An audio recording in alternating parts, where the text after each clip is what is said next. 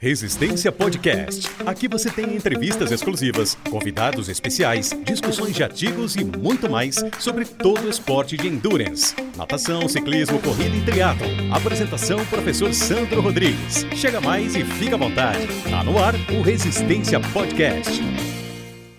Salve, salve amigos do Resistência Podcast. Voltamos para mais um episódio do, da segunda temporada do Resistência Podcast. Eu não canso de falar que esse episódio é especial pelo quilate, pelo nível dos meus convidados. Eu trago um cara aqui que eu sou muito fã, estou estreitando o meu relacionamento com ele, mas já admiro como atleta, como pessoa, como treinador, que é a praia dele agora, e que tem muito a ver com a temática de hoje. Acho que não podia ter ninguém melhor que a temática de hoje é falar sobre a nuance de amadores e profissionais um cara que viveu os dois mundos, né? Começou como amador, como grande parte de nós, depois se tornou um grande triatleta profissional e voltou para o mundo amador.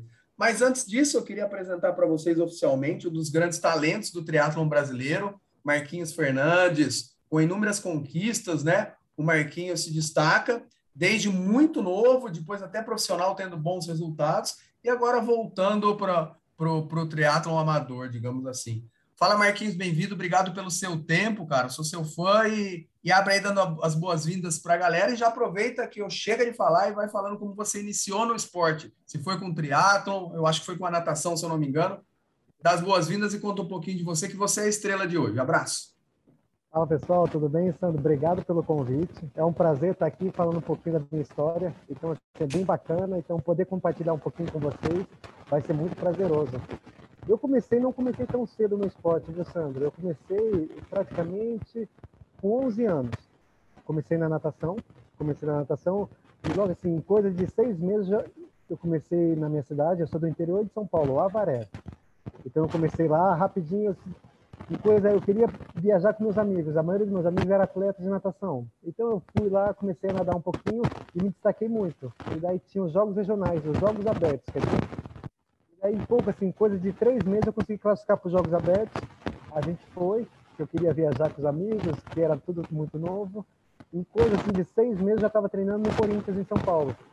Daí meu pai me levou para lá, fiquei no alojamento lá em São Paulo, no, no Tatuapé. Daí a gente treinava assim, muito. Foi assim, um ano e meio, praticamente dois anos. Eu treinando absurdo. Treinava muito, muito. Teve uma época assim que eu cheguei a treinar, que era muito boa na época, era Poliana de Moto. Marquinhos, esse podcast é muito bom, você é muito importante para a gente aqui, o áudio está um pouquinho chiado, tá batendo, parece que batendo o microfone em papel, batendo na sua camisa, não sei se você quer testar sem microfone ou mexer em alguma coisa aí, não sei se está sendo para você também. Tira o microfone. Vê se melhorou, Sandrão. 200%, pelo amor de Deus. Cara, você estava falando de, treinando com a Poliana, né? Isso. Então eu treinava natação ali com em torno de 11 anos eu comecei a nadar. Então já nadava muito bem, assim teve uma evolução muito muito rápida e na época de natação, mesmo sendo muito novo, os treinadores era bem rigoroso. Então eu chegava a nadar quase 100 mil por semana, por, isso por semana. Então assim eu estudava ah. na época eu parei de estudar porque não tinha condições, porque além da, da natação, em dois períodos, a gente tinha mais duas horas de musculação. Então, um menino de 11 anos não tinha capacidade para entender tudo isso. Então, pra, praticamente, eu ficava quase seis horas, sete horas por dia treinando. Então, assim, eu morava embaixo do, da arquibancada, coisa assim de cinco metros da piscina. Então, praticamente, eu fiquei um ano inteiro, um ano e meio inteiro trancado no, no alojamento, só treinava e voltava para o alojamento e dormia. Treinava, então a gente morava num quartinho assim de 3 por 12, a gente morava em 25 atletas. Então ali foi assim, foi, foi, foi minando, foi minando muito. E sempre na época de base, a gente corria bastante. Então fazia o preparo físico correndo. Então eu sempre me destacava muito. E daí apareceu assim, voltei para Varé, parei de nadar no Corinthians, voltei para Varé. E daí meu pai sempre gostou de correr e ele organizou uma corrida de rua, um do ato. Três, pedala, pedala três, corre corre 3, pedala 20, corre 3. E daí eu fui lá para brincar com ele, peguei uma bike emprestada. Assim, comecei na primeira prova, já corri assim para 9 baixinhos, os primeiros três. Quase morri na bike, mas pedalei assim acima, quase 40 de média. Isso com 12 para 13 anos. E fechei a última corrida assim, me arrastando para 10. Daí ganhei a prova. Daí um, um amigo meu de Botucatu chegou para mim, falei, Nossa, se você soubesse nadar, vai ter uma prova no Troféu Brasil lá em Santos semana que vem. Daí a minha mãe de longe ouviu e falou: Não, ele só sabe nadar, pedalar e correr ele nunca fez. Eu, cara, jura? Eu falei: Nossa senhora, leva esse menino para lá. Daí, assim, na semana seguinte, ia ser meu aniversário, meu pai me trouxe. Falou: Vou te dar de presente de aniversário, vamos lá fazer a prova do Troféu Brasil. E daí, chegando aqui, nadei muito bem, não tinha nada. Cheguei aqui, eu, eu soube na hora que tinha que usar camiseta. Falei, nossa senhora, o que, que eu vou fazer? Falei, quer saber? Eu vou pegar essa minha regata, vou cortar. Cortei a regata, sunguinha, tênis emprestado. Fui lá, fiz, fiz bem a prova, fiquei em segundo lugar. Só perdi para o Bruno Matheus. Mas minha primeira corrida, nossa. eu corri para 15,50. Isso já com 13 anos, 13 para 14 anos. Tinha acabado de fazer 14. Então, daí já corri para 15,50, quase ganhei do Bruno Matheus, que era o fenômeno na época aqui em Santos. Daí o treinador dele, que é o Mosquito aqui de Santos, Sim. falou: você tem que vir para Santos de qualquer jeito, você tem que vir para cá, vamos treinar, eu te dou alojamento e escola. O resto eu não consigo, mas eu consigo isso. Daí falei, beleza, vamos embora. Vim para Santos, daí comecei a treinar, assim, coisa de pouco mais de um ano já virei profissional. Com 15 então, anos. Marquinhos, se você falou vamos embora assim com 13 anos, obviamente que fica claro que seus pais sempre te apoiaram nessa parte de esporte, né? Porque você não falaria vamos embora sem seus pais. Seus pais sempre tiveram um apoio legal, sempre te incentivaram, eles são do esporte também? Então, meu pai sempre jogou muito bem bola. Meu irmão também jogava bola. Quando eu fui para São Paulo para andar, o meu irmão foi para jogar bola. Ele era goleiro. Na época, ele foi para o São Paulo daí assim já no, no time juniores ele jogava muito bem e eu fui para natação eu entrei quando eu entrei lá no Corinthians eu entrei na equipe D então nadava assim em coisa de praticamente quatro semanas um mês eu já estava na equipe principal porque eu sempre amei treinar assim meu foco era a vida toda treinar então voltando chegando aqui em Santos assim em pouco tempo eu já estava morando com o Fábio Carvalho assim eu sempre falo que ele foi meu pai quem me criou assim dentro do triatlo, me ensinou tudo foi ele. Então ele falou, ó, eu estudava no, tava no terceiro colegial na época. Daí ele falou, ó, para de estudar de manhã, porque é onde eu ganhava a bolsa aqui na, na, na escola, ele falou, ó, para de estudar de manhã, vai estudar de noite, você ajuda a gente na natação, era ele e o Paulo Miyashiro. Falou, Sim. ajuda a gente na natação, que a gente ajuda você na bike e na corrida. Eu falei, pô, beleza, é tudo que eu queria. Pô, na época eram meus ídolos, Sim. eu via eles na Globo, que passava naquele Spot Verão Espetacular. Isso, isso aí. É isso aí. Então eu falei, pô, não é possível. Estou treinando com meus ídolos. Eu falei, pô, então eu vou fazer o meu melhor. Então, assim, coisa de um ano já estava correndo na elite no triatlo. Então, para mim, esse começo na elite, Sandro, foi bem difícil. Porque eu sempre treinei muito bem. Chegava a treinar, assim, corrida e bike até melhor que eles. E natação nem se fala. Né? Minha natação sempre foi muito forte e nunca conseguia me destacar. Isso demorou anos, assim, foi até quase 2008. Aí, 2008, eu sei que eu fui para um Mundial na Sub-23 no Canadá, em Vancouver. E na prova, Sandro, fez um frio, mas assim, um frio, a sensação térmica estava menos 6. Daí, a hora que eu cheguei aqui em Santos de volta, eu fui bem mal na prova, assim, passei a prova inteira vomitando de frio, no, corri de capacete, não, não tinha a sensação da, dos mãos. dedos nem do pé, a sensação. Cheguei aqui e falei, eu não quero mais isso. Falei, vou parar, não quero mais. Falei, vou abandonar. Falei, já estava vindo até de trabalhar com meu sogro, que ele tem uma loja de material para construção. Falei, caramba, você carregar cimento, né? Falei, caramba, mas não tem jeito, vai. É a, única, é a única coisa que eu não sei fazer mais nada, além de treinar. Daí passou isso, passou uns quatro meses. Daí um amigo meu de São Carlos veio para Santos, ele falou, pô, tem como ficar na sua casa? Falei, lógico. Ele ia fazer o Troféu Brasil. E daí, na época, ele foi muito bem, eu acho, se não me engano, ele foi terceiro na elite. Ele falou, pô, Marquinho, como você gosta de treinar e sempre treinou muito, tem um treinador meu, amigo meu, que eu comecei a treinar com ele, estou me destacando muito, que é o Cali, lá de São Carlos. Pelo amor de Deus, sofreu então. é. Daí ele falou, eu falei, não, eu falei, quer saber, eu vou tentar. Eu vou eu vou para lá, eu vou, vou tirar assim três meses para treinar. Na época até quem me sustentava era minha, minha namorada, que é minha esposa hoje em dia. Ela mandava um dinheirinho para mim poder me manter lá, morava em alojamento. Então sempre foi muito sofrido. Então daí falei, ele não deixou eu vir para o Internacional de Santos, que era meu sonho fazer um top 20 no Internacional de Santos na Elite. Ele falou, não, Marquinho, você vai passar três meses treinando por, pro Troféu Brasil. Falei, esquece Internacional de Santos, Troféu Brasil. Falei, não, não posso, eu tenho que tentar largar para ganhar um dinheirinho, porque senão não consigo ficar mais aqui. Daí ele falou, não, vamos embora, tenta fazer... Eu, rapidinho.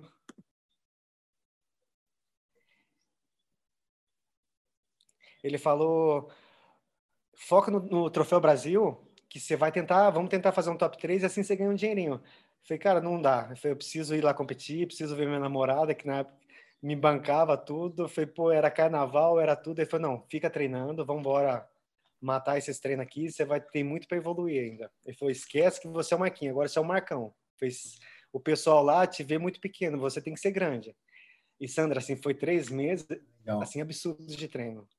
Eu, assim, ó, eu fazendo as contas, assim, um tempo atrás, a gente não tinha Garmin, não tinha Training Peaks, não tinha nada. Mas, assim, brincando, por baixo, a gente treinava acima de 40 horas por semana. Caraca! Assim, eu começava segunda-feira, a gente tinha já três treinos de bike. 40 horas por semana, a gente não tá falando de prova longa, né? É. Não, pra, pra é, correr, então. Prova olímpico. Nossa. Sprint é olímpico. Assim, só segunda-feira a gente já metia três bikes de três horas.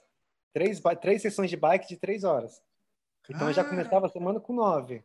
Assim, não tinha vida. E na época até eu estava na faculdade, não tinha, não conseguia fazer nada. Isso em 2009. Daí a hora que chegou, faltando assim a semana da prova, ele falou: ó, pode fazer o que você quiser, pode nada forte junto com o Chiro, e a hora que entrar na bike pode acelerar. Ele falou: não tenha medo de, de arriscar. Ele falou: pode acelerar que você vai embora. Então ali foi assim o divisor de águas três meses atrás eu ia parar e três meses depois eu fui campeão da primeira etapa do Troféu Brasil. Minha primeira, assim, grande vitória. Tinha algumas vitórias pequenas, mas, assim, de tanta expressão, porque o Troféu Brasil sempre foi, assim, um carro-chefe pra gente. Então, e nessa prova, quem que era os favoritos? Quem tava lá, o start list lá?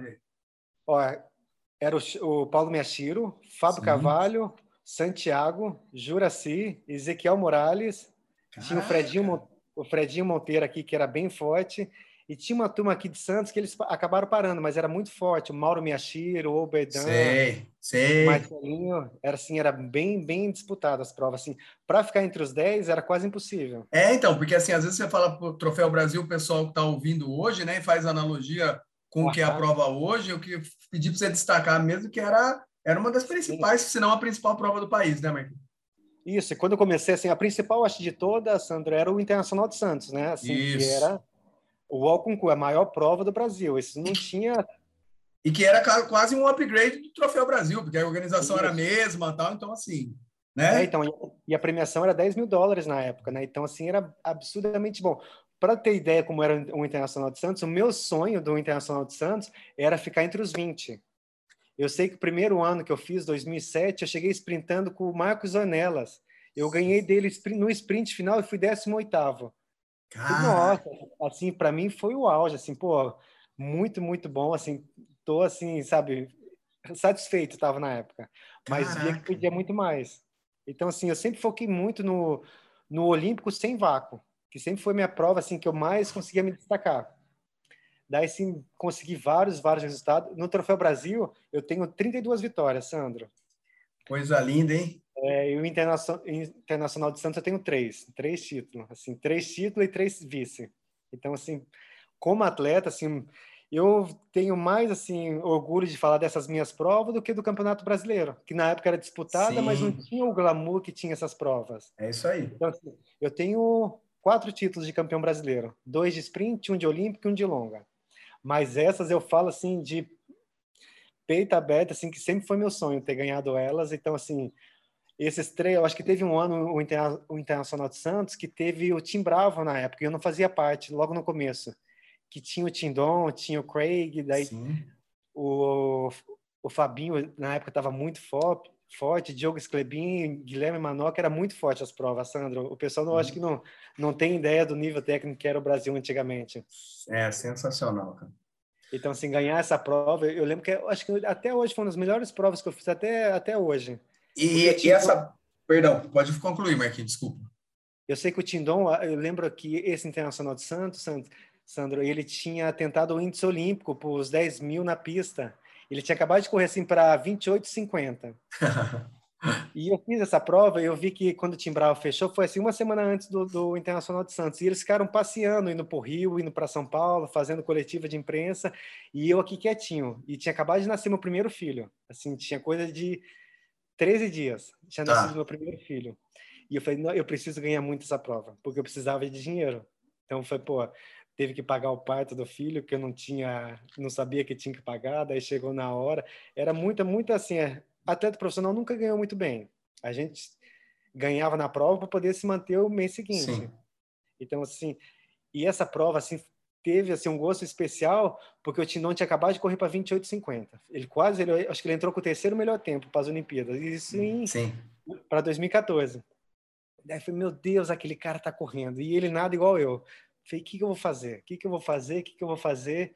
Eu fiz uma natação assim, eu treinei muito natação eu tinha acabado de sair do SESI, que eu tinha vindo, estava em Portugal com a seleção brasileira, estava voando nas três modalidades, mas a corrida eu estava treinando muito, porque o cara correu para 28. Falei, como o cara corre para 28? Falei, o cara vai chegar aqui vai botar só na corrida uns quatro minutos em mim. Daí, eu vou treinar muito, muita corrida, muita barra. Eu sei que na prova, a gente ele nadou junto comigo, o pessoal, o primeiro grupo. Na saída da água, eu consegui pegar um jacaré. E ah. abri assim, coisa de 30 segundos. Sander, eu entrei na bike e assim, não baixava de 50 de média. eu sei que eu abri assim para o segundo quase cinco minutos, nos 40 quilômetros. Pô, e a gente está falando dos melhores do mundo. Do e Brasil. quem estava em segundo aí, que você abriu? Quem estava em segundo era o Tindon e o Craig Alexander. Tá. O Craig tinha acabado de ser campeão mundial um Sim. ano anterior.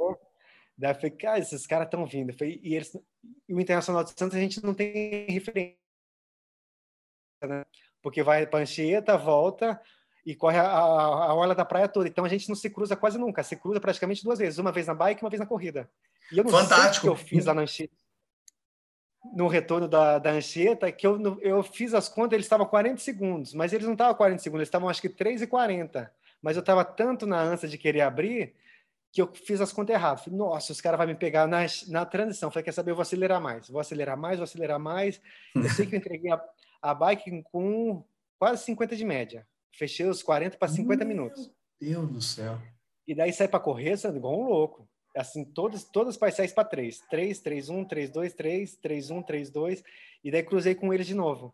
E eu fiz a conta de novo, peguei errado, já estava quase 6 minutos na frente.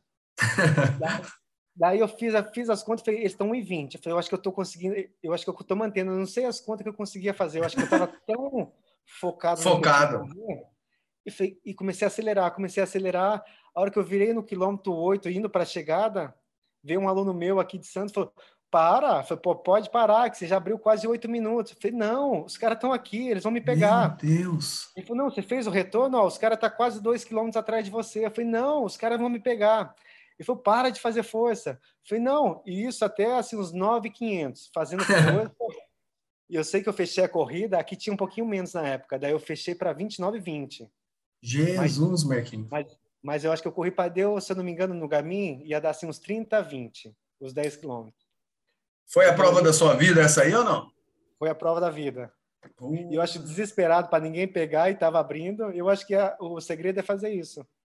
Sensacional, cara. E aí você chegou com, com esses 6, 8 minutos dos caras? Do segundo? Eu cheguei quase 7 minutos. Eu acho que deu 6 e 40. E ainda no final, como veio um grupo muito grande, os meninos do SES acabaram correndo melhor que o pessoal do Team Bravo. Sensacional, muito bom. Velho, é, provavelmente com, com os grandes ícones do triatlo, com os grandes entrevistados, e se não, se não atrapalhar o seu tempo, a gente transforma uma entrevista em dois uhum. episódios, porque eu não é. gosto de fazer episódio muito longo, o pessoal não escuta, sabe? Então, de 30 minutos no máximo, e eu entrevistei o Oscar Galindes agora, né? Um grande ídolo que eu tenho, e, e, virou dois episódios. Eu acho que com você vai pelo mesmo caminho. Porque você já deu a letra aí, Marquinho. Eu ia te perguntar sobre é, o, o, o Tim Bravo, né? Que você foi atleta deles também, né? O Tim Bravo, foi. do SESI, e de você ter morado fora em Portugal também. E, e, e, você voltou por causa do frio, é isso mesmo ou não? Fala brevemente sobre essas três coisas, vê se eu estou sabendo bem de você aí ou não. Aham, não, voltei por causa do frio. A seleção morava lá, né? a gente foi para lá em 2011 e, eu, e eles brigaram comigo, o pessoal da seleção, os técnicos, os coordenadores, falaram, não, vocês têm que voltar em janeiro. Eu falei, em janeiro não tem como voltar, Sandro. Lá, assim, era absurdamente frio, não tinha condições de treinar. A gente treinava muito com os russos. Tinha assim uma turma de russo muito forte que treinava com o mesmo treinador nosso, o Sérgio Santos. Sim. A gente saía para treinar na chuva, assim, treino de cinco horas de bike, embaixo de chuva, assim, quase e zero frio, grau, né? E frio.